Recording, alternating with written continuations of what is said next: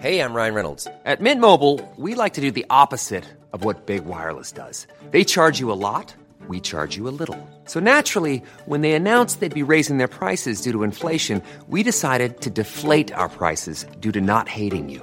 That's right. We're cutting the price of Mint Unlimited from $30 a month to just $15 a month. Give it a try at mintmobile.com slash switch. $45 upfront for three months plus taxes and fees. Promo rate for new customers for limited time. Unlimited more than 40 gigabytes per month. Slows. Full terms at mintmobile.com.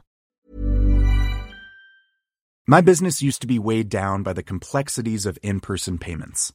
Then, Stripe Tap to Pay on iPhone came along and changed everything. With Stripe, I streamlined my payment process effortlessly. No more juggling different methods. Just a simple tap on my iPhone, and transactions are complete. What's truly remarkable is how Stripe caters to all my customers' preferences. Whether they're using cards, Apple Pay, or other digital wallets, Stripe ensures a smooth checkout experience every time. Setting up Stripe was a breeze, taking just minutes to get up and running.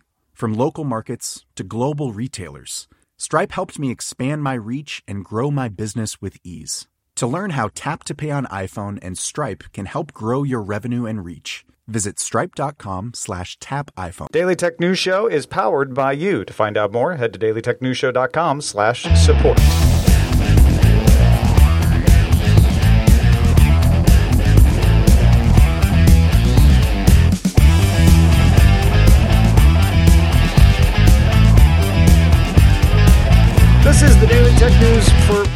Monday, May 21st, or is it Tuesday, May 21st, or by the time you're listening to this in Australia, it might be Wednesday, May 23rd. Uh, from Australia, I'm Tom Merritt, and uh, joining me, uh, very happy to have Peter Wells, reporter for The Age.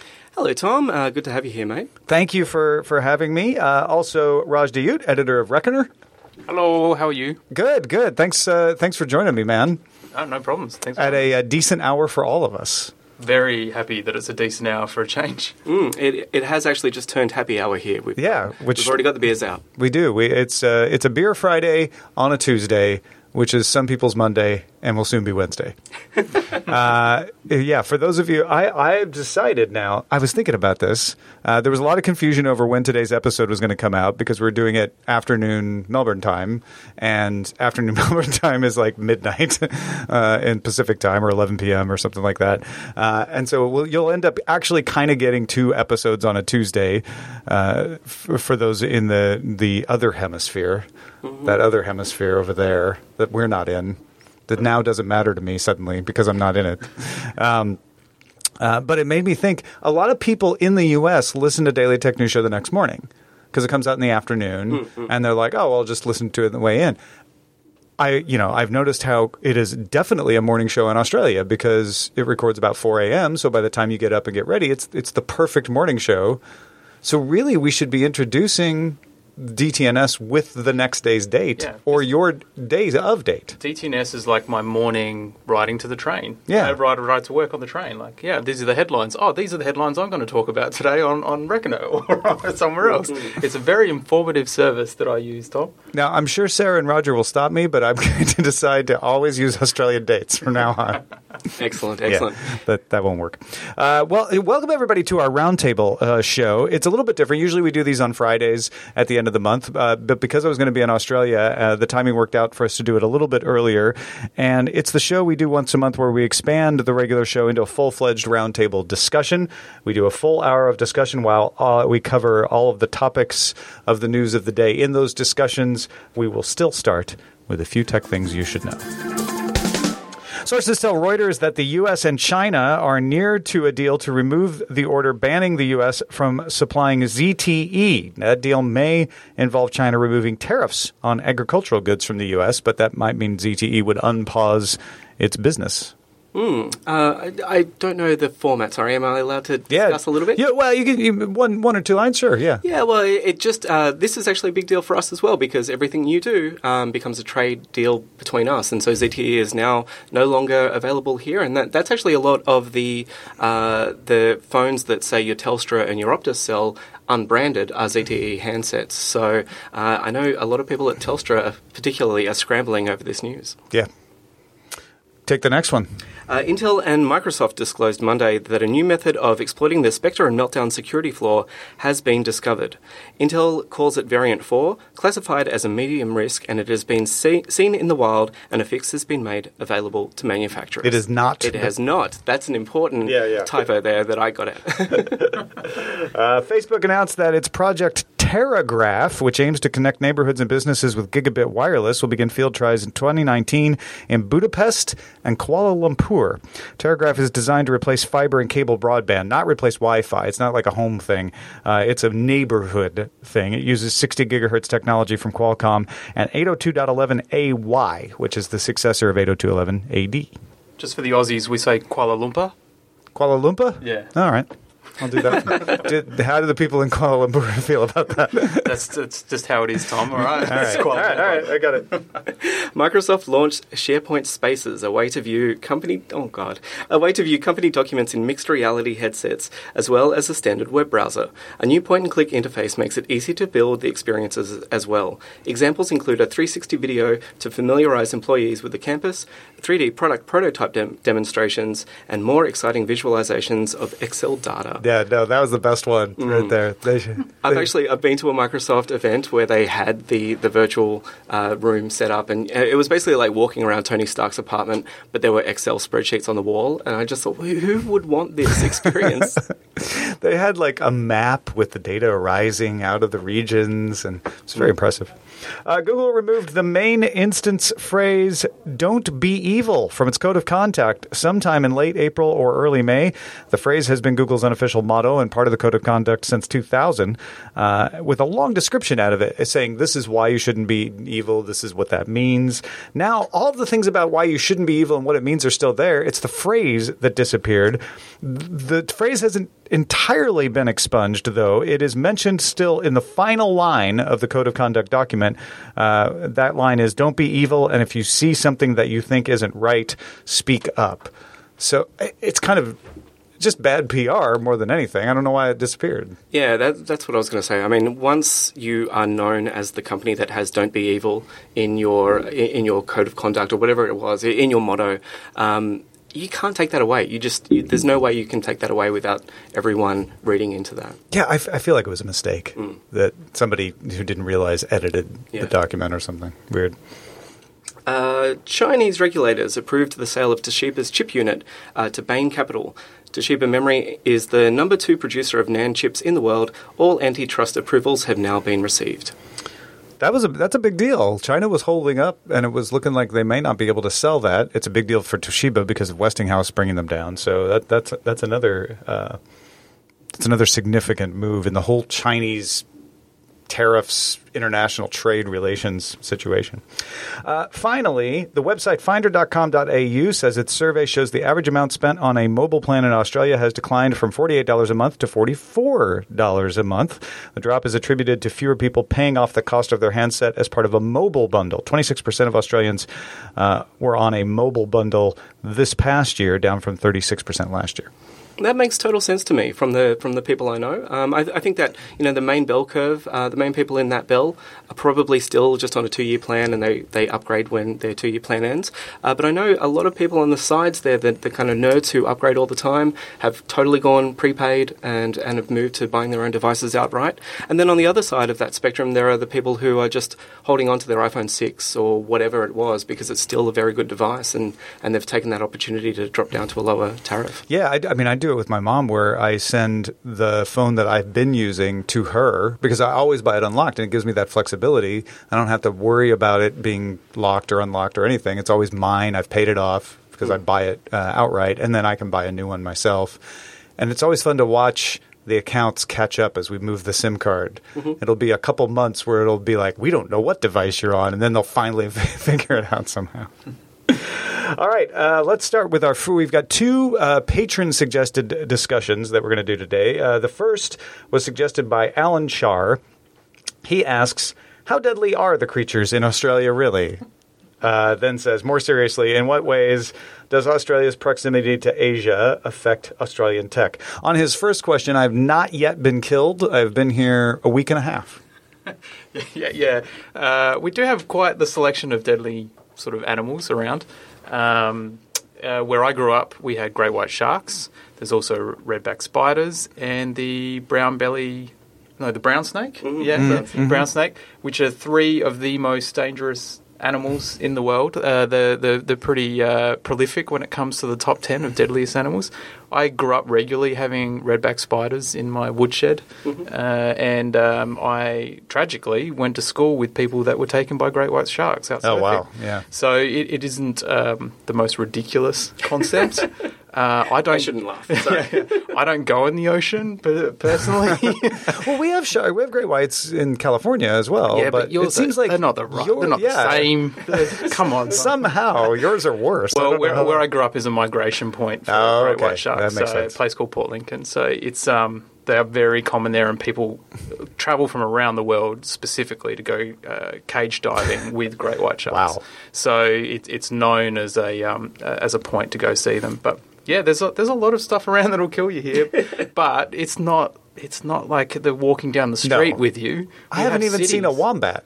Uh, well, The deadliest thing I've encountered was a magpie going off way too early in the morning. Uh, well, they will they will hurt you, Yeah. magpies. They swoop you. I've had cuts on my head as a child from them swooping. Or if you're a cyclist going to work during um, nesting season, they will savage you, a magpie. anyway, so come down. It's a, it's a great place to visit. Um, Visit. That's it for the Australian Tourism Board. Yeah, yeah. Now, for the second part of the question, um, I, I think sadly, I, I wish we were more integrated in Asia in terms of tech. Um, I, I think there are many opportunities there that we're missing out on that um, is probably due to kind of a political. Uh, thing, and not a specific political party or anything, but just a, a kind of a, a strange holdback of, of whatever is is promoting that. I, I- don't want to get too far into politics. Well, it, it seems like you should have an influence because you're so close to China and Indonesia, uh, but proximity in geography is not the same as proximity in trade relations or, or whatever. In, in the psychographic space, Australia is much closer to the United States and Europe, right? Mm, absolutely, and, and and I think that's one of the reasons why uh, one of the benefits that uh, Asian companies see in Australia is that they, they there, there are quite a few Asian companies that will use Australia as a kind of test bed um, for their products, and also uh, to test kind of how their marketing message works in a U- uh, in a Western um, market because you know we're a very small market, so you can make mistakes here, and it doesn't really impact too much.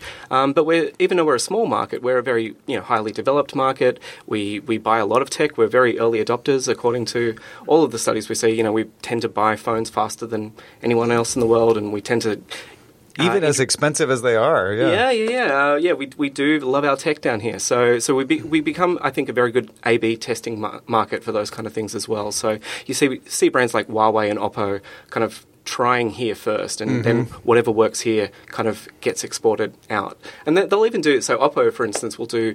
You know, they they, they did a whole marketing campaign based around a, a European football team here that then they once it worked here, they took it to that, that team's region. So yeah, it's a, re- it's a really interesting kind Yeah, of test yeah. bed. Just because there are so many expats and stuff Right. that live in Australia, There that were enough people worked. following it that they're like, oh, I'm interested. Yeah, exactly, exactly. So so it's that kind of stuff. I don't know, Raj. Yeah, it's it's also a frustrating dichotomy being so geographically close to Asia, because we we quite often see the. Uh, the Australian tax on things. We're so close. We have we do have really good trade relations with China, especially for our uranium and things like that. Um, but it, uh, it it often means that even though you know you buy a custom to order Mac, for example, it gets built and created in Asia and shipped out from that. But you are effectively paying the US price converted plus a little extra, and it, it is quite frustrating from a consumer standpoint being here and being so close that we are paying extra uh, on top of what the regular conversion might be because the products are built and the shipping arrangements are catered for US companies, not for Australia. Yeah, and, and Sydney's closer to Shenzhen than uh, LA, but yeah, we still pay more. That, that, I was talking with somebody about that earlier this week, and how, how we were trying to figure out why that is. Uh, because yeah, the, theoretically, it should be much cheaper to ship something here because you just write down the you know little. I guess it's farther south than it looks on the globe, but it's still closer than LA, right? Well, Perth, which is the most isolated capital city in the world, is actually closer to Singapore than any Australian capital city. Yeah. So why? why? why Perth should have the cheapest Singapore electronics. You should be able to have anywhere outside of Singapore. for pennies Yeah. in Perth, but you can't. Well, i- is that and, and I think you mentioned that, but it's because all of the it's it's the economy of scale, right? They're- They're set up to send everything to North America or Europe, uh, and you just don't have as much demand because of the population in Australia is not as large. Is that why? Uh, I, I think it's also just uh, a company like Apple famously um, will, you know, build everything around the US market. So it'll be the the ma- marketing is built around the US market, but also the pricing. And so, um, you know, a company like Apple will price the iPad in US dollars, and then whatever that price is. It, it, like products can fluctuate so much in this country based on how well the Australian dollar is doing, and not actually how it's doing at the time, but how Apple's uh, accountants think, yeah, project it will Or be try doing to do- the, kind of steer course. against yeah, the- uh, yeah, yeah. So, so like you know, one year the iPad might be. Uh, four hundred and sixty dollars. The next year it might be five hundred and twenty, um, based on just what, what they see in the markets Yeah. Well, and Europe is kind of your control factor there because even though they build around the U.S. market, they do. Uh, they, it's not as expensive in Europe as it is in Australia, relatively speaking. It doesn't seem like it like it is. But then when Brexit happened, you saw them start to do the same steering with the pound because there there was more volatility there. Yeah, I mean, I think it all kind of balances out. We do pay our, our general take-home pay is actually quite high uh, when you look at it that way. So, Mm-hmm. yeah, we do pay a, a lot of that would be coming in as tax as well. Some of the, the kind of Australia tax that you see is actual Australia tax. Yeah, right, um, but that right. you know we make it up in the fact that our wages are probably a little bit higher. There's no New Zealand headquarters that they can get around. No, no. okay. Uh, well, I think we'll move on to our second patron suggested topic. Uh, this is from Mike Weissman, who asks Could you discuss how Australians view net neutrality and how does their government regulate the internet? Now, I, I'm very curious to hear what you guys think of the whole net neutrality debate in the U.S., but then I think it gives us a nice window to talk about MBD and Telstra and, and how things have differed here in general, too. Yeah, well, our government sort of has uh, a take on net neutrality by enforcing a terrible network that the Australian people have to use. Yes, exactly. It gives us a doorway right there, doesn't it? Straight into it. Uh, the NBN, yeah. Uh, no, look, that's not true. Net neutrality. NBN, yeah, I said NBD. yeah, Sorry. National Broadband Network, um, which is a government-funded infrastructure scheme to allow uh, originally to put fibre to everyone's home. Every home in Australia would have a fibre connection. That's then changed over the years with the change of government. Anyway, talked about that a lot on, on many, many Australian po- podcasts. But uh, net neutrality is a, a different one. I, I guess we see it uh, from from afar, and we see what's happening in the US, and um, it is quite scary in terms of the the, the change because a lot of go- Australian policy and a lot of stra- Australian infrastructure is decided or influenced on by um, what happens in the US. And if that is net neutrality in the US, then there's a very good chance that it's going to be rolled out over here. Um, we're seeing different things around uh, mandatory metadata collection by internet providers in Australia as a security um, implement- implementation that the government has enforced now um, and doing a whole sort of range of different things very, very much bordering on the net neutrality sense. So I, I wouldn't be surprised if we start hearing sort of rumblings or, or talkings of it in the next five years or so, that that's the way that it will go if it eventuates in the US. Um, but we don't really know how it's well, I don't really know how it's going to affect us in terms of accessing US services from here as well. Like, does that mean that our wholesale partners that have uh, Pacific cables that go across to the US will be pulling down data because the endpoint on the west coast has agreements with the bigger providers, or does that mean that the, the they retain that sort of even playing field and everything's just piped out at the same speed? Like that that sort of stuff hasn't really been conveyed, and the, general Australian public, I don't think, even knows what net neutrality is, and it's uh, it's also a confusing talk point from. You know, is net neutrality a good thing or a bad thing? People just hear the words net neutrality. They don't know, like the, the sometimes the word neutrality is a bit uh, obfuscated in a way that it doesn't really stand out. That no, net neutrality is is kind of what you want. You want this even playing field, but people uh, just sort of see a headline or don't really understand it. Um, so I don't think we're generally educated in it over here. A lot of us technical technically inclined people are, but um, it's it's all a bit of a wait and see type of uh, situation for us, and hopefully. Uh, it, it, doesn't come out in the US. well, I, I, think you know the, or the loss of it. We, we, without getting too far down the rabbit hole of net neutrality again, because there are so many different opinions on it, and we've done shows about it uh, before. But the upshot is, uh, if you have enough competition in, in markets that do, net neutrality is often not a problem. So in Korea, for instance, the government has taken the role of fostering competition, of making it easy for multiple fiber operators to run fiber into a particular building. And they that net neutrality isn't a concern then because anybody who changes how they manage traffic risks losing customers if they do it in a way the customers don't like, right? Uh, and and then we see other systems like in England where they they've done you know open loop bundles, saying you know we're, all we're going to do is say if you build the network, you have to open it to competition. Uh, in the U.S., what what's happening is they're saying we don't want regulation, but we also don't want to foster competition. Mm. So you're kind of getting the worst of both worlds what's it like in Australia with the National Broadband Network? It's not the only option for people, mm. and it's kind of government run, but not. Well, it's supposed to be the the government run side of things is supposed to be the the, the pipes, um, the, the backhaul, and you know uh, that then a retailer.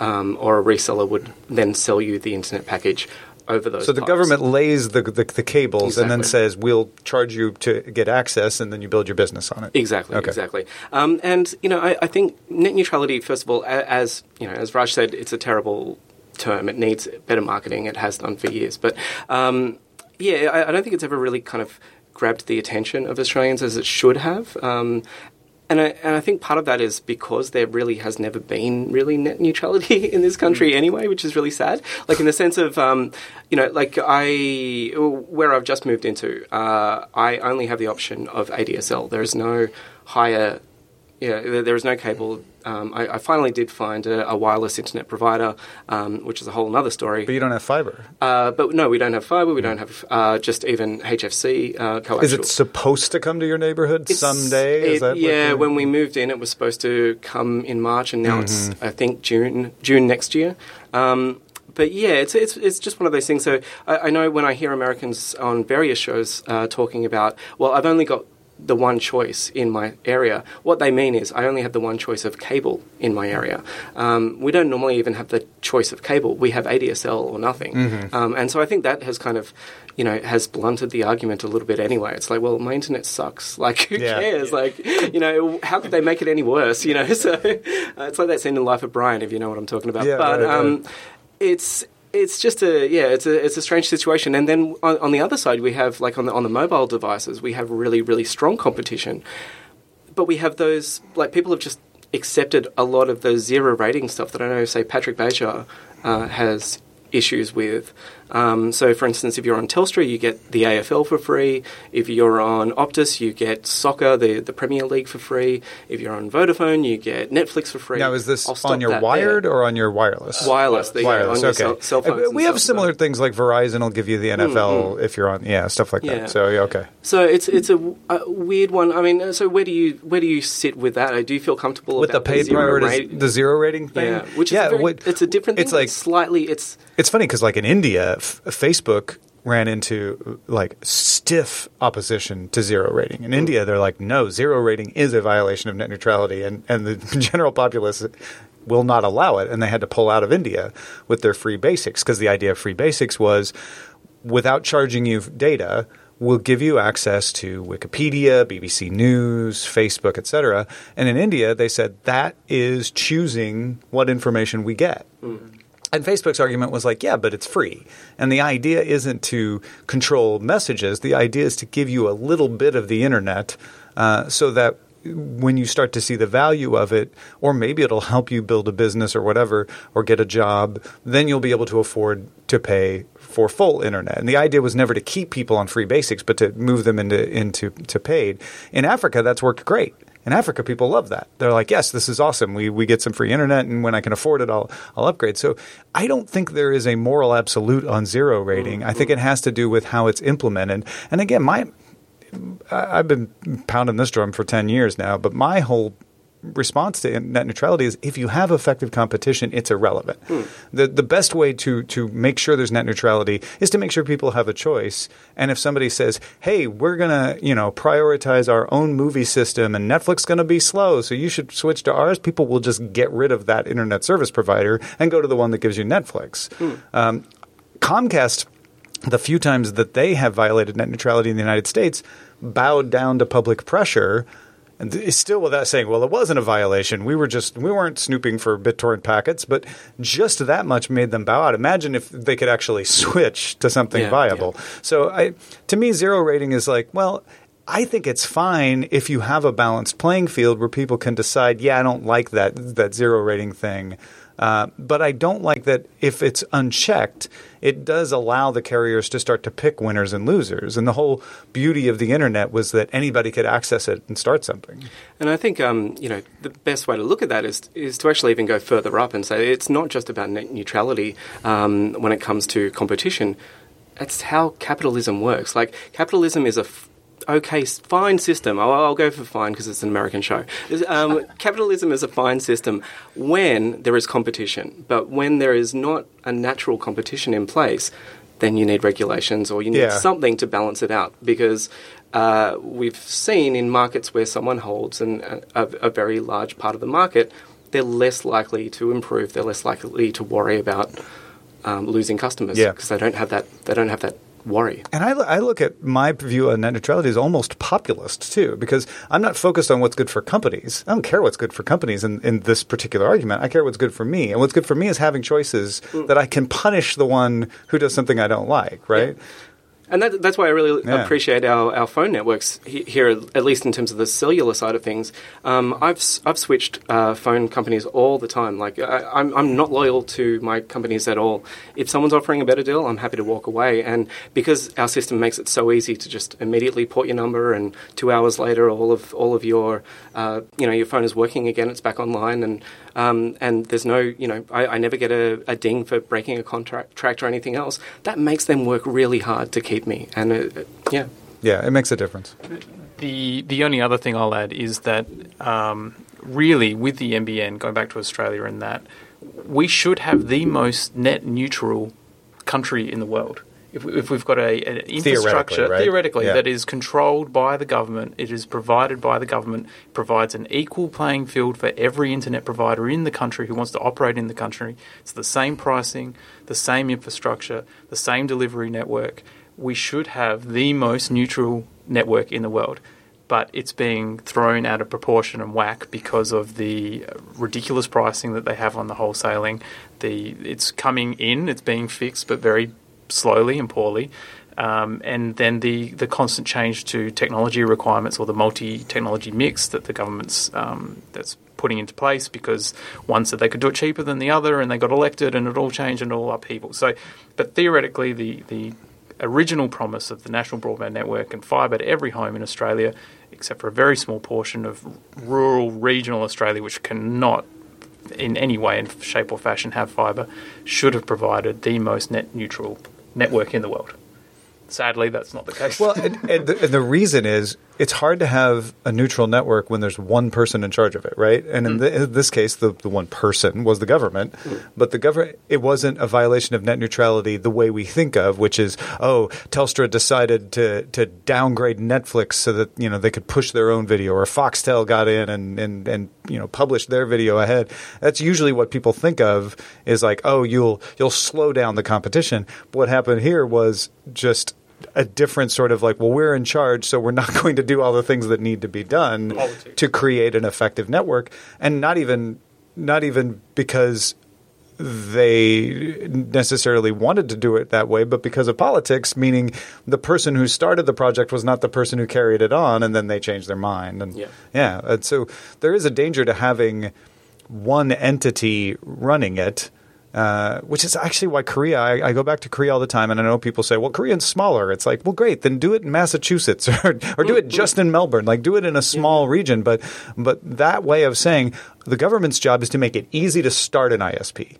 And easy to implement it and run it and, and provide the right of way and all of that and then get out of it and let people do it. Actually, that's why everyone's moving to Hobart because it was one of the first places that got the NBN, and it, it is a beautiful city. It's very small, and it is fiber everywhere. It's a it's a paradise. That's on Tasmania? Yeah. Yeah. Mm-hmm. Oh, and also amazing whiskey.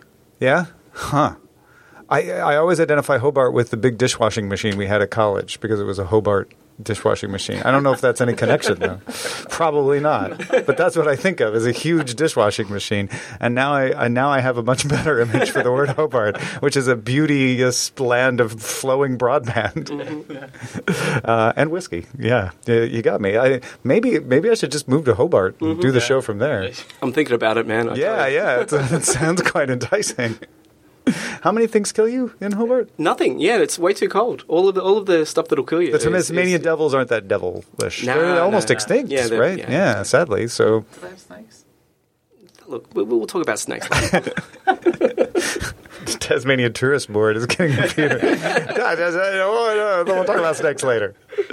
All right. Uh, anything else on on this topic before we move on? no, no, it's fine. I think. All right. Let's talk, uh, Raj, about what you were, were wanting to bring up. Uh, yeah. what, what's your topic for the round? I'm just going to steal the mic away from. Yeah, sure, completely. Uh, I I just want. I was just going to talk about E3. It's coming up. We're uh, a little under three weeks away. I'm heading over to the wondrous land of the home. The, what home Los of the free? Angeles, yeah, home of the free, Home of the free, and the other, land of the brave. land of the free, and the home of the brave. Yeah, that one. I'm Yeah. Mm. heading over there. That's where you're from, Tom. Uh, to Los Angeles for the electronic something Entertainment Entertainment Expo, Expo. Thank yeah. you. I should know that. This is my fifth year or something there. Uh, it's it's turning into a bit of a hmm, carnival. I think E3. It, it opened up for the public last year Yeah, changed significantly with that move. There's only a limited number of spots, but it's it's definitely changed the way that the um, the expo runs. Uh, second year round running, they've sold out obviously of all those tickets, which I think were around 250 US a pop. So not not that cheap. But then if you weren't media or invited anyway, it was about thousand dollars to go. Um, and uh, it, it's it's this weird sort of game with E3 now, of the companies trying to almost beat it in a way to to run their own show independent of it, make the announcements leading up to it. Uh, we've had announcements from uh, EA, from Activision, from uh, Nintendo, all well ahead of E3. Um, and and really control their own message This- in similar way to Apple's been doing for years, where they can have their own show and run their own own um, uh, game uh, away from the big conventions, Yeah, so yeah. they can they can really sort of stamp their own ground. Well, and so what Sony is not going to do anything but show off a limited number of games this year. No hardware announcements. Yeah, right? well, to be fair, Sony have got so much of the market right now, they could basically not show up. Yeah. and then they run their own sort of uh, PlayStation exper- experience events. They run one in the Northern Hemisphere, or two in the Northern Hemisphere, actually. Um, so they, they're really running their own gambit in their own way as well. They just sort of figure, well, we may as well show up. They probably booked ahead for the next three years anyway. Yeah. Um, but you know, one of the most recent announcements coming up, leading up to E3, was Activision with a very popular um, Call of Duty franchise, um, which is gets a release every year. It switches back and forth between um, one development house and another, so they're on a two-year cycle of each of them. But this year's is jumping on the wonderful uh, train of battle royale games. So your Fortnites, your P- Player Unknown Battlegrounds, your H1Z1 before the, all the others, um, with the new Blackout uh, battle royale campaign. Well, they don't really, um, they haven't given many details other than to say that that's the name of it and it's coming. Their announcement was literally to turn off the lights at the event um, because it was a blackout. Um, so interesting, Clever. yeah, interesting way of doing it.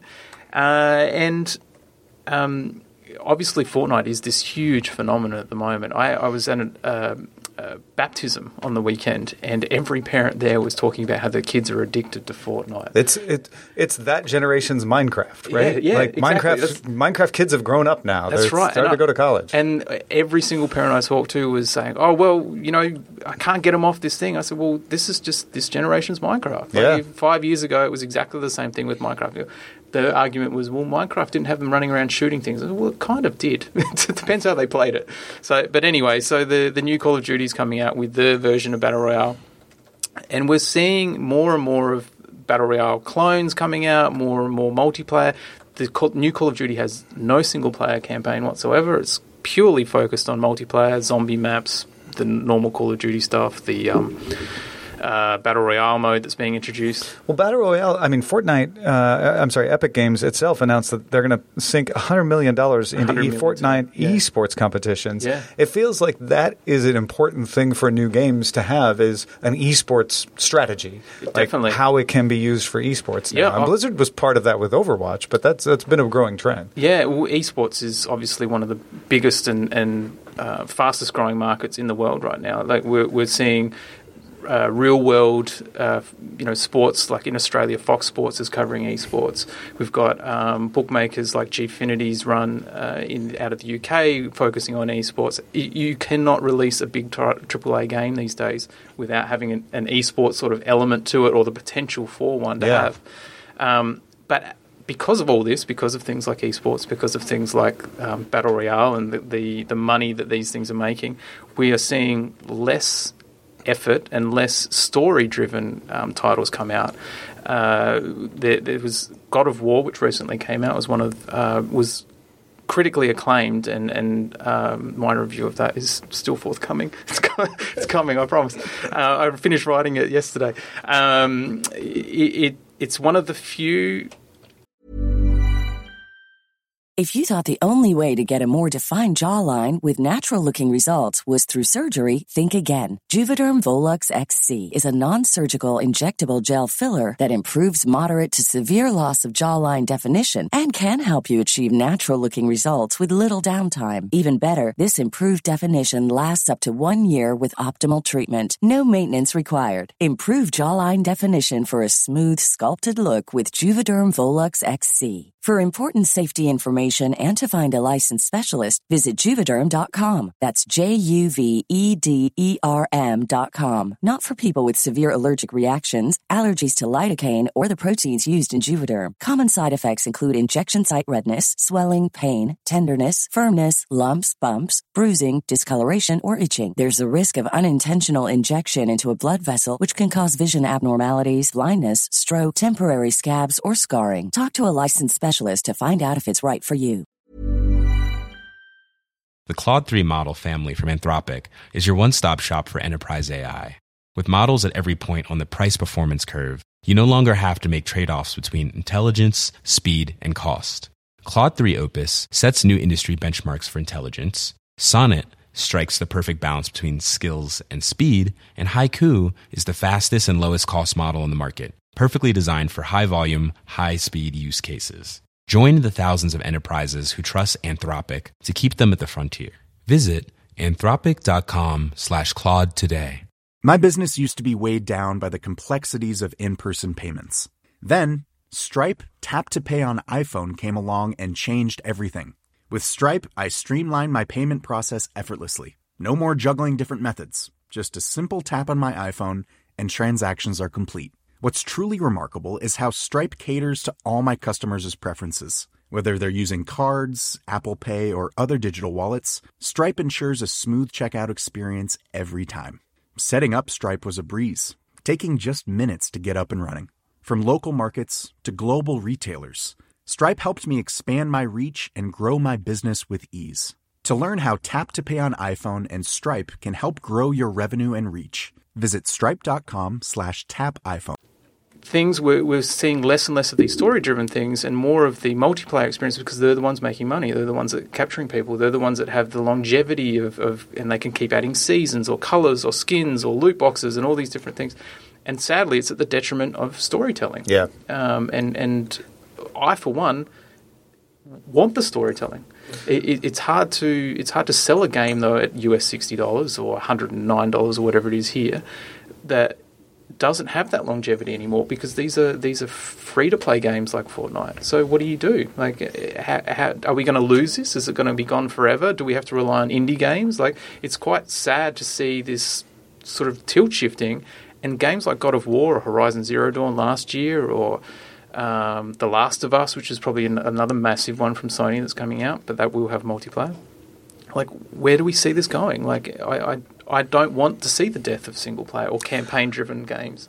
I mean, generally, the history of gaming is the trend is started by something successful, and, and, it's just like movies, right? And so everybody starts making the vampire movie. Everybody starts making the first-person shooter or the multi, uh, the MMORPG, or, or now it's the pub, it's the PUBG bandwagon.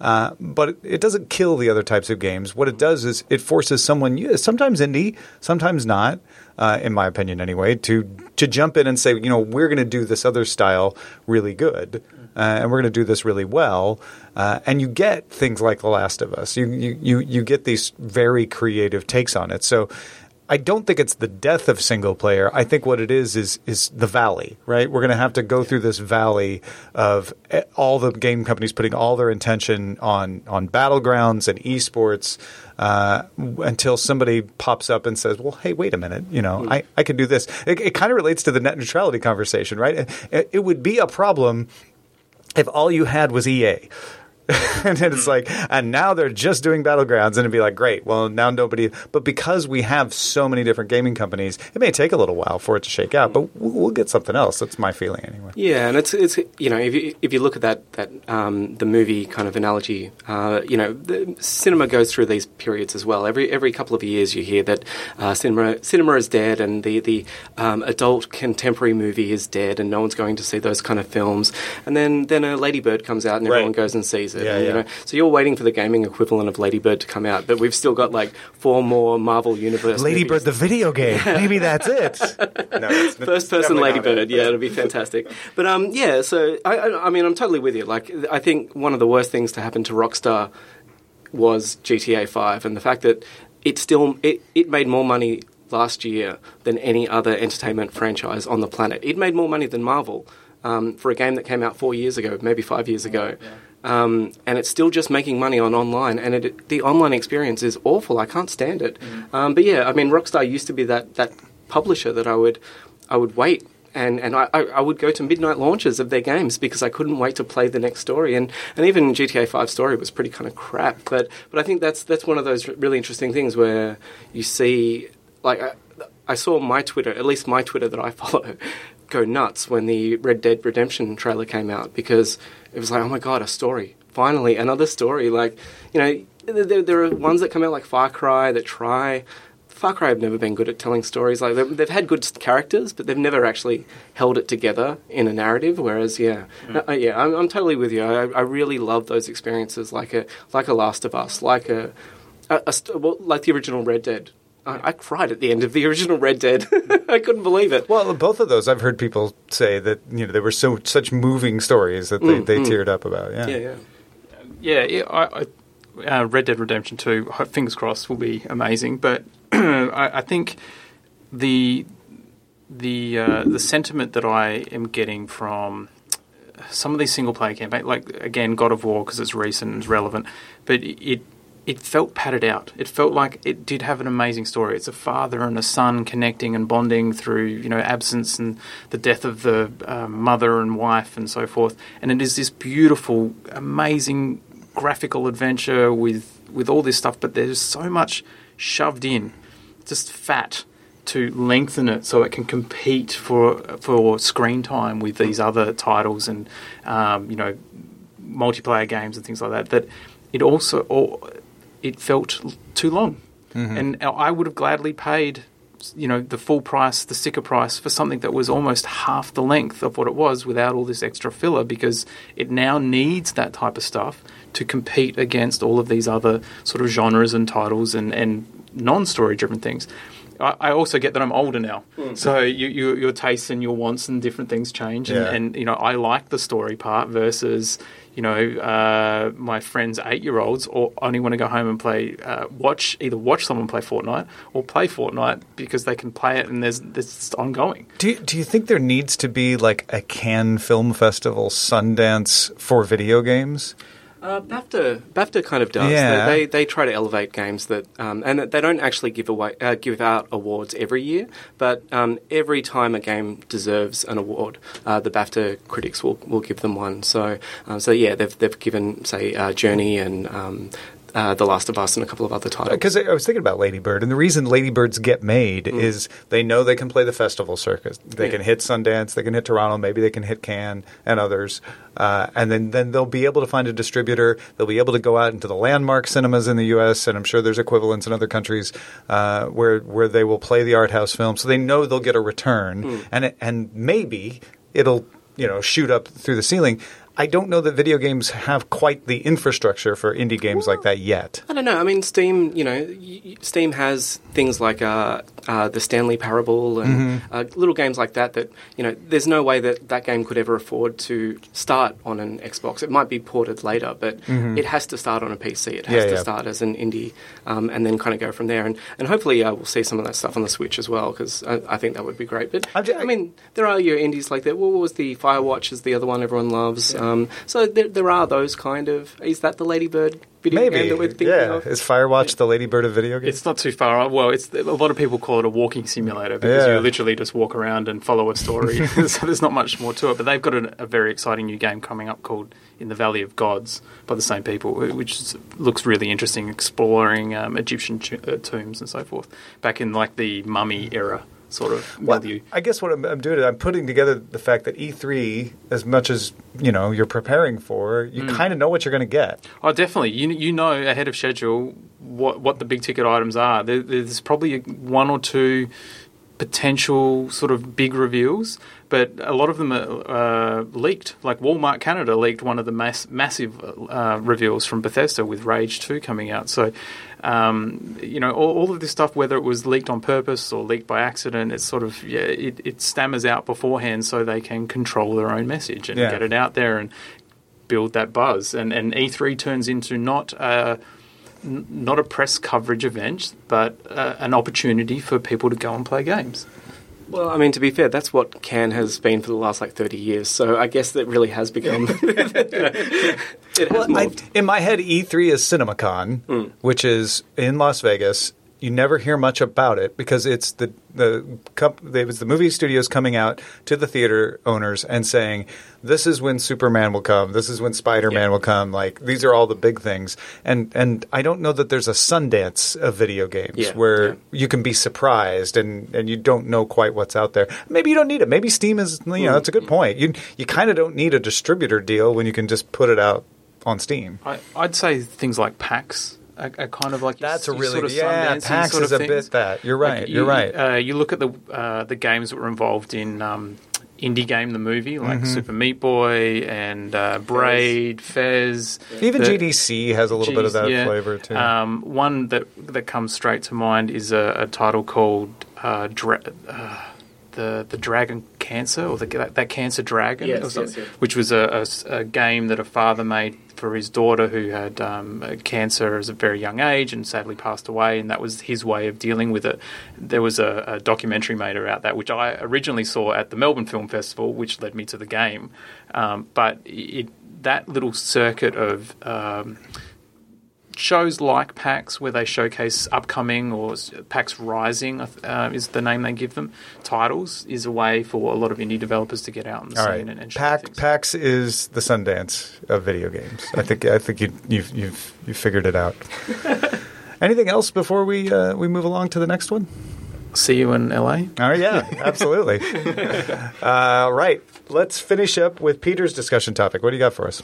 Uh, I, I was just, um, you know, really interested in seeing uh, the Google I/O announcements, um, specifically uh, the Digital Wellbeing Initiative, uh, and this was something uh, I wrote um, about at the start of the year, actually, about trying to kind of disconnect a little bit more from the phone. And I know I'm not uh, unique in, in writing that. Um, I know a lot of people have kind of come to that idea that something has to be done about how much we kind of devote to uh, the, the tiny little glass in our life that Um, The Black Mirror. yes, indeed. Yeah, I know, and I don't want to get like I, I know some people can take. it Man, I saw too- some ABC News, uh, Australia Broadcasting Company news promos Mm. of like technology. It promised so much, but it's ruining. Like that is the hot way to pitch that story now. Mm. But there is a reality behind it. Yeah, absolutely, and and I, I really like what I saw from Google. I think that they're doing, um, you know, the, the, all of all of the stuff that they showed about kind of telling you when you would spend maybe too much time on your phone, uh, and gently asking you if you really want to continue, or you know. T- uh, draining all of the color out of your screen if you had been, uh, you know, been on, on your phone after a certain amount of time. Yeah. Um, are, are just really nice, subtle, and also kind of playful ways of saying like, "Hey, not judging, buddy, but you know, maybe, maybe get outside."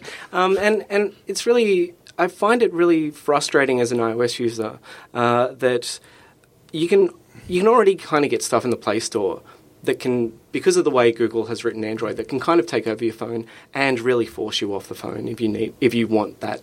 Um, to be there With your Where- permission. With Yeah, your yeah. permission, I mean, there's also malware that does that, but that usually gets kicked out of the place.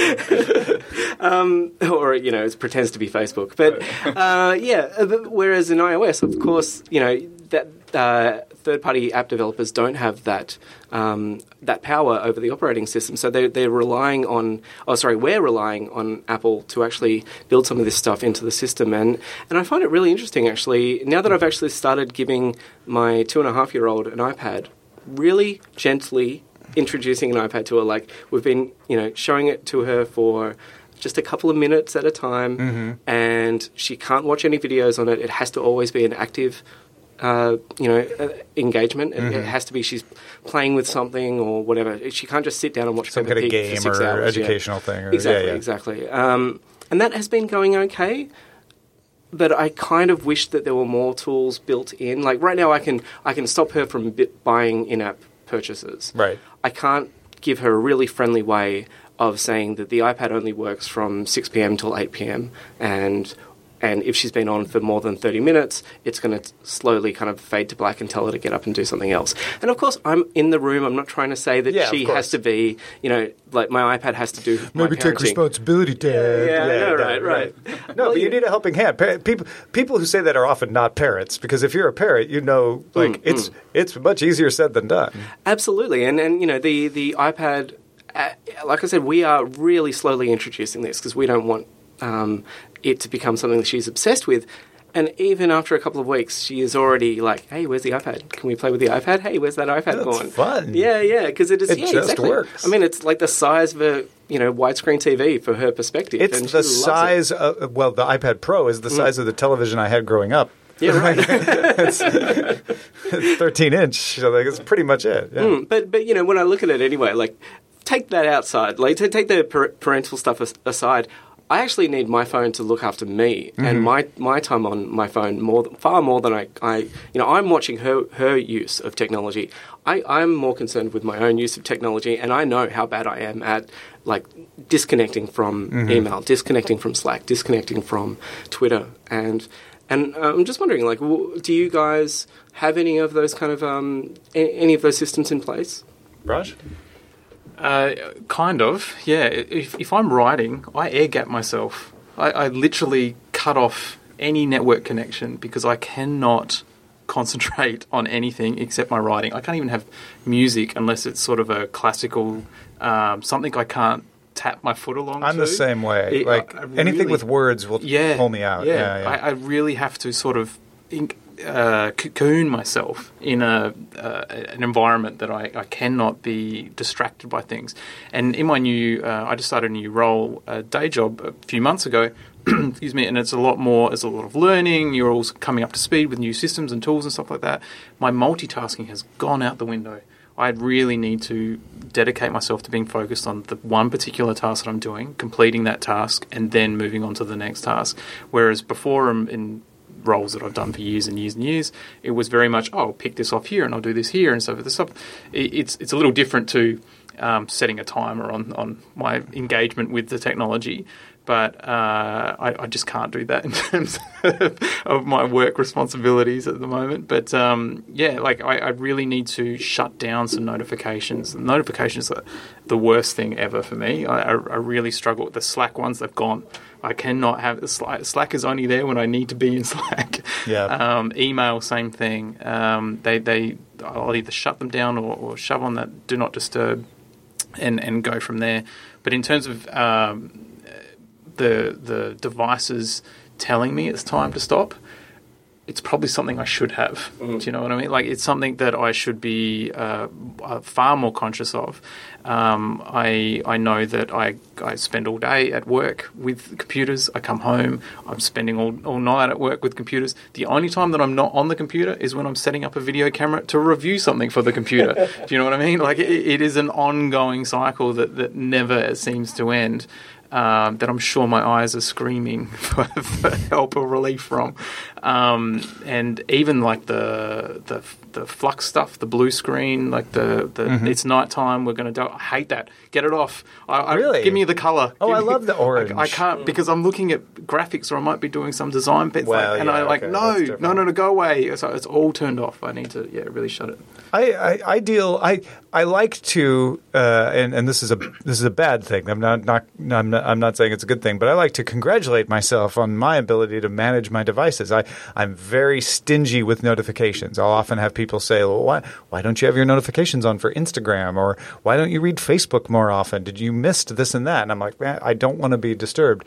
But I think I'm fooling myself by doing that in that I've eliminated the one thing that I hear the complaints most about, like, oh, notifications, they kill me. I'm like, yeah, well, I keep those under control, but I'm still pulled back in. Hmm, I'm hmm. still always like, well, I better check my email. Well, I, I better go back through Slack and, and see what people have said. And then that gets you stressed out because you run into a problem or a complaint or you know and and in the job that I do I run into complaints all the time because people can just email in whatever they're upset about whether it's the change in time of the roundtable on Monday or the audio quality was off one day or something and so I I think it stresses me out more than I realize just because of the content of the mm, mm. communication Oh, sure. not so much the usage of it, which is why when we've talked about this before on the show, I'm, I'm like, we need more research. I'm not saying that what Google is doing is bad. I'm sure Apple's going to have more at WWDC about this. I, I, I have no doubts about it. But they're just trying things that sound like they would work, right? They sound like, oh, maybe that's a good idea. But then you hear Raj like, no, don't gray out my screen. It's like, okay, well, it's not going to work for everybody. What's the stuff that will actually help us deal with this? Because I, I have no doubt that this is a new challenge to humanity that we will figure out, but we're in the process of learning responsible use of these devices and connectivity.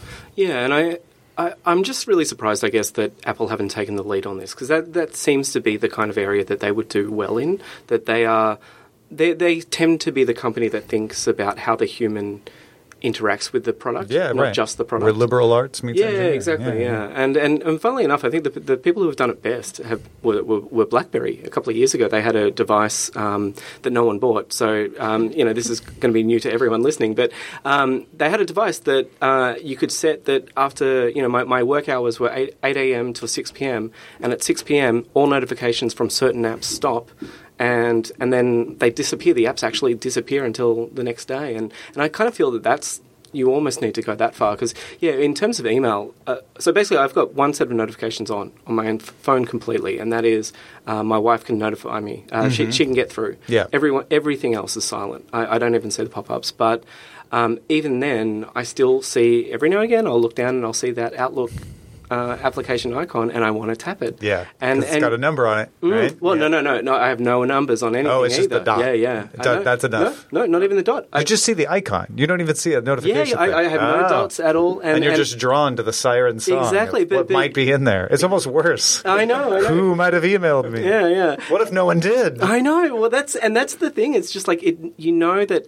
Like I've, I've had to get into my head, and, and I think if you if you stop looking at it for a couple of weeks, it's like anything. You know, the once you've you've stopped opening your email after a certain point, you realize that like the world didn't burn down around Yeah. you, and and you know you you get a little bit. I mean, obviously, some people have jobs where they can't. Um, but I am lucky enough to have a job where I can most of the time. Um, but yeah, you just you, you have to understand that, like you were saying, that it's it's actually the content that's going to either bum you out all night. Um, because like, how often do you open up an email and it's like your boss saying, "Oh, a bit disappointed," and you know, well, it's Saturday. If I reply now, it's going to be weird, and I'm Right. in a bad mood now, and so I probably should wait till I've calmed down. Yeah. And then I'm just going to stew about it all night, and you know, it's just ruined my weekend. And anyway, and then Monday, it's no big deal. I think that's the bigger problem because you know, get muting notifications or turning the screen different colors or whatever is certainly helpful in, in, in limiting our exposure to it. But like you said, just seeing that icon, right? And and I do the same thing. I don't have notifications on for email at all from anyone. Hmm. But I will constantly like, well, I better check. I better see what's in there. That's the thing we need help figuring out is like how do you stop yourself from doing that? I'm pretty good in the evenings about saying, you know what, I'm just going to set that aside and I'm not going to look at it until tomorrow. But then sometimes I feel guilty, ridiculously, that like, oh, there was an email and I missed it, you know. And my wife, her job, they're con- seven days a week, you know, uh, they're they're always expecting a response because they have clients involved or whatever, and that culture needs to change. one of the greatest things, and, and Pete, you alluded to it with, um, you know, whether you can or you can't with your job. But one of the best things that I ever did was maybe two years ago, take my work email off my phone. I can no longer check my email for work unless I am sitting at my work laptop or desktop or anything like that. Uh, not only did I, I extended that out to Slack as well, took took Slack off completely off my phone, and uh, the world changed. Like I no no longer was I bummed out because I got an email about something that wasn't working. It because it wasn't my job to fix it until then. I was Yeah. in wor- at Yeah, work. yeah. So why should I be concerned or, or worrying or anxious or, or building up this anxiety when there's nothing I can do about it? I might not even be anywhere near a computer that I could do anything about it. So why throw that on myself? Um, and it's I've never looked back. I, I will never ever, un- unless it's an absolute requirement of my job, have my work email or main communication that is supposed to be used at work on me all the time, and it, and it just completely changed my world. The other thing that I did was force myself to read at night. Like I would set an 11 p.m. that I would normally go to bed around midnight. 11 p.m. Shut everything down, go to bed and read a book. Mm-hmm. One great book that I read, Tom Merritt's Pilot please X. stop. Thank you, though. Pilot X available in bookstores now. I actually read that by audiobook, so I'm lying. Sequel coming. Um, yeah, no, but that that again, I, I self-imposed that I would take myself away from the situation, even including playing video games, because it doesn't switch my brain off. It would actually stimulate my brain and, and keep me more awake. So it was very much a. Um, a, a decision to to take myself out of that situation, let my brain wind down, and, and get into a, a sort of normal sleep pattern. Um, and I am, would advocate that everyone do something like that. I think it's great for uh, mindfulness. And I, I am sure, I am 100% sure that Apple or Google or, or there was a big push for mindfulness and tech and health technology maybe about four or five years ago. Maybe when HealthKit sort of, sort of started kicking around. And then it all just went, shoo, this worked. Well, we, we got some treadmills that worked with HealthKit.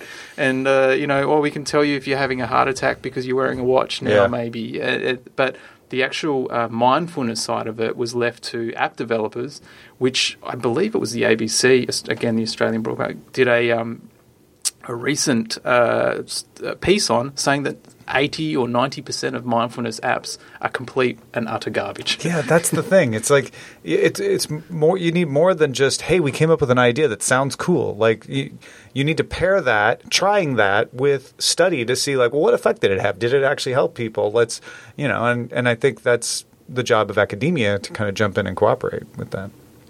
All right, we got a couple of bonus things here. Uh, first one is from me. I know both of you have preached uh, the gospel of contactless payments. And and I I have intellectually realized, I have intellectually known that yes, it's more common in Australia, uh, but we do have it in the U.S. So I, I get how it works. Man, can I tell you, it is not the same at all. When I can go to a pie shop in Berrima, which is you know population twenty, and pay with my iPhone, and they don't even blink, they're like, "Yeah, I think that works." Like everywhere. Like, it, it changed travel for me because I didn't have to think about, well, is this card going to work or do, do I need to get cash? Just always the better option is to use my phone uh, to pay. And I maybe of all the transactions I've made over the past week and a half, two or three have been like, "Oh yeah, that's not going to work." Uh, a couple of times it didn't work for other reasons involving the bank being weird, like, "Nah, we're not sure if that's you," but that's good. That's different. Uh, but most of the time, it's just dead simple. Like y- y'all were right. yeah, no, it's it, it is one of the weird little frustrations about going to the US is um, you just forget that cash is still used in places, and and it becomes. I mean, there there are a couple of places that I visit regularly that. Uh, you know, ask for cash if you're spending less than five dollars. Sure. that's it. That's Yeah. that's as much as We were at the Victoria Market, Hmm. which is this big, vast market, you know, full of vendors. The kind of place you wouldn't expect credit cards. Almost like everybody. Pikes. Yeah, yeah, like a huge Pikes, right? Uh, in Seattle, if you're not aware. Uh, so you wouldn't expect everybody to have credit cards, but they almost all did, except for the bratwurst place that I bought. And they're like uh, cash only. I'm like ah. And I was 70 cents short. The guy was like, that's fine. So I went and I got 70 cents from my sister, who wasn't with me at the time, and I gave it to him, and he was appreciative. But it was the one exception that proved the rule because I hadn't even thought about getting cash Yeah. because I hadn't needed it up until that point. Yeah, when when Fitbit uh, released their their latest watch, the Versa, um, they it's an optional extra to get contactless payments in the US, and it's it just comes standard here because they know that Well, and the they stupid- could not sell it. The stupid thing is, we had con- we had tap cards, Yeah. and tried to be introduced, and they were uh, the, the machines were put in, and it just didn't catch on, and I don't know why. Uh, and when Apple Pay and and what's now Google Pay uh, came out originally, uh, they they worked, and then companies would come in like my local drugstore and turn it off. Like oh we don't want it to work with apple pay. It's just ridiculous. So, uh, the other bonus question comes from doctor who says what do they think of all the foods generally thought of as australian such as marmite and vegemite? Why do they both have mite in the name Marmite isn't Australian. It's English, It's right? English, yeah. Yeah. And it was the original. So Vegemite, I, I researched this today. Vegemite was came about because there was a Marmite shortage in Australia, and this guy uh, created it, and its name was picked out of a hat. Well, there you go. Yeah. um, what do we think about it? I love it. It's grew up on the stuff. I mean, but the, Vegemite is the one everyone knows because I think because of uh, the song "Men at Work" song. Yeah, uh, yeah. That's that's how yeah. everyone learned about Vegemite. But but It, it's essentially the remnants from the brewing process of beer. Yeah. So the yeast extract and so forth. And I got criticized on Instagram for not having enough butter on my Turkish bread with my Vegemite. Oh, yeah, Well, there yeah, you fair enough too. Well, yeah, yeah. It's, it, I mean, it's a trick for new players that you, you use way less Vegemite than you expect because it, it is. That's the mistake Americans make. yeah, yeah. Because it is quite horrid, and it's been fun to uh, to teach my two year old that she she has to eat Vegemite um, because it's it's fun watching someone try it for the first time and, and see just how disgusting it is. Like- but it's like, look, you're Australian, you must eat this, so Yeah. just just just battle on. huh? Small amounts and then with butter. That's the key. Yeah. It's also it's also very good for um, mouth ulcers. So it's vitamin Really? B extract, and um, yeah, if you have a, a, an ulcer, you can just dab. It'll sting like buggery. Well, there's, there's an Australian colloquialism, buggery, but it will. Um, it, it's actually good for them. Yeah. Well, and then Or I- so I was told. Could be a out. now I don't know if these are pan Australian or just the regions I was in, but schnitzels, schnitties. schnitties, yeah. Yeah? Yeah, there's Uh, another one that That was another thing I've noticed. Uh, Australians tend to just like to take words and shorten them. Or if it's short, add an O on the end to make it longer. Like, Uh-huh. like if your name's Dave, you'll be Davo. Davo, Yeah. okay. Uh, St. Vincent de Paul thrift shop. We have those in the U.S., but they're Vinnies here. Some Vinnies, yeah. McDonald's not short enough. Macca's, Macca's, yeah. yeah. Uh, so so there's some there's some other Australian trends that I've noticed uh, and going around. Any other foods though? Pies. You guys have great pies. Meat pies, yeah. There is a really good place in downtown LA called uh, Aussie Bottom Pies or something like that. I stay Really? right next door to it. Yeah, they do Australian meat pies, lamingtons, um, pasties, uh, which is like a I don't know empanada sort of style yeah, thing. yeah. we call them Um, pasties, but yeah, same thing. Yeah, uh, then it yeah, sounds like yeah. a stripper, so it's, it's probably better the way Yeah. you said it. well, that's what I was going to say about schnitz. there's a, there's a, another colloquialism. Oh, yeah. okay. Um, yeah. So yeah, uh, they're actually really good. Uh, I, I, I wish I could remember. There's Aussie Aussie pies. If you look it up in Hmm. Yeah, downtown LA, yeah, they're actually quite good. Um, yeah. There's there's that's Vegemite's the big one, really. Yeah, I think so. That, Tim Tams. Oh, Tim Tams, yeah. Yeah, Vegemite and Tim Tams. That's our our entire kind of gift to the world, and that's that's, that's where we ended. And Wi-Fi. Mm. Oh yeah, Wi-Fi. Yeah, yeah, yeah. We developed Wi-Fi. Wi-Fi was developed in Australia. the I don't think people know that. Yeah, Yeah, the uh, government-funded Australian Science Bureau. that certainly is something people should realize. Yeah, there's a whole TV campaign about it. Yeah. There you go. Yeah. If you're using Wi-Fi right now, thank an Australian. You'll find one eating Vegemite near, nearby at a pie shop. Uh, all right. Uh, thank you guys for doing this. This was this was great fun. I know you, you had to rearrange your schedules to come down here, and uh, and I really appreciate it. So so uh, Raj, starting with you, where can people find what you're doing online? Uh, you can find me at reckoner.com.au. Uh, we just launched a new podcast called I Don't Quite Know, which you will be hit up for shortly. I will be honored. Uh, it's a it's a podcast where I talk to a bunch of people that I've met around the world about something that they're not quite known for. Oh. So uh, the pilot episode was with an Australian video game presenter called Stephanie Ben Bendixsen, and we talked about um, the anxiety of content creation and being a woman and being on TV and um, body image and all those types of things. So yeah, it's been really well received, and uh, it's a part of our uh, Patreon launch. So if you want to jump on that train, by all means, it's just go to reckoner.com.au slash Patreon. Um, yeah, and that's where you find pretty much everything from me these days. Excellent. Uh, Peter Wells, thank you as well. Uh, where can folks find what you're doing? Oh, thank you. Um, yeah, follow me on Twitter, uh, Peter Wells. Um, and I, it, I'm sure it'll be in the show notes. Uh, and I, I'm actually launching something too, um, which is kind of cool. Uh, uh, the Age has finally given me a, a column to talk about podcasting, uh, which might be near and dear to the listener's heart. So, uh, yeah, so that's going to be fun. I'm going to. Um, so I've, right now I've got a weekly tech column with them, uh, and yeah, from next week I'll have a weekly podcast column as well, where I'll Fantastic. be yeah trying to um, show some of the, the shows out there that I love and getting people invo- uh, you know interested in them. So I might actually have to talk to you as well about that. I, I would also be interested in that uh, myself. It's, it's funny at the reception for my nephew's wedding, which is the whole reason I came to Australia this time. Uh, I, I was getting hit up by a few people because they knew I was a podcaster for recommendations for other podcasts. Uh, they, you know, I mean, they were always interested. They were nice enough to be pretend to be interested in what I mine was, but then they'd say like, "Well, what else do you listen to?" And I, I've been looking for good podcasts. It seems to be there's an appetite for people to get these kind of recommendations now. yeah, yeah. I mean, I, I think it says a lot that I'm replacing the uh, the radio, the weekly radio column. So Oh, really? Yeah, that is that is kind of a milestone, isn't it? That's crazy. Uh, also, huge thanks to James. You may, if you're watching the video, have seen him lurking in the background. Uh, James just had a baby and uh, was not planning for that baby to have happened as, as soon as it was, but he he stole away from Babyland to come downtown here in the CBD and set this up for us. Uh, and of course, he had to go back. But huge thanks to James uh, and Culture Amp, uh, the company that James works for, that is the space that we're at. Uh, Culture Amp does some really cool stuff. They're fr- from what I, I don't mean to speak for them, but from what I can gather, their mission is to make startup culture better, to make it to improve it, to provide analytics. We always hear analytics like, oh, analytics are being used to manipulate you, and they're saying let's use analytics to make workplaces better for people. Uh, so that that that's a pretty cool mission uh, to be on, and and very generous to let us use this space.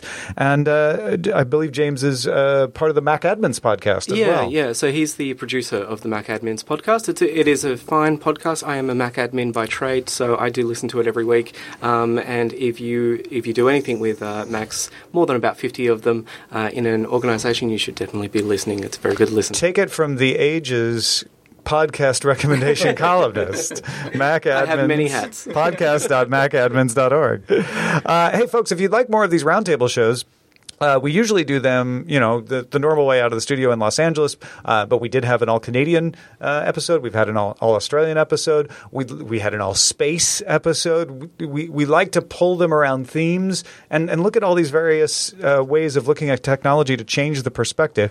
And we want to do that more often. Right now, we're doing it once a month. But if we can get two thousand more dollars in our Patreon, uh, we can do them more often. We can do at least twice a month. So think about upping your pledge. There's some perks to that if you haven't already. And everybody who does support us, thank you very much at patreon.com slash DTNS. Our email address is feedback at dailytechnewsshow.com. We're live Monday through Friday, usually at 5, 4.30 p.m. Eastern, 2030 UTC at alphageekradio.com and diamondclub.tv. And our website is dailytechnewsshow.com. In a few short hours, Sarah and Roger will be back with Patrick Beja. We'll talk to you then.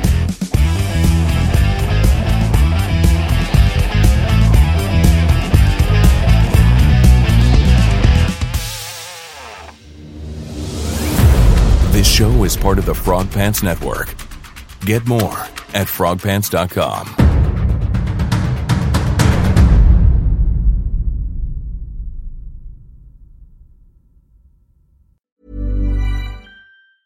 Hi, this is Janice Torres from Yo Quiero Dinero. If you own or operate a business, whether it's a local operation or a global corporation,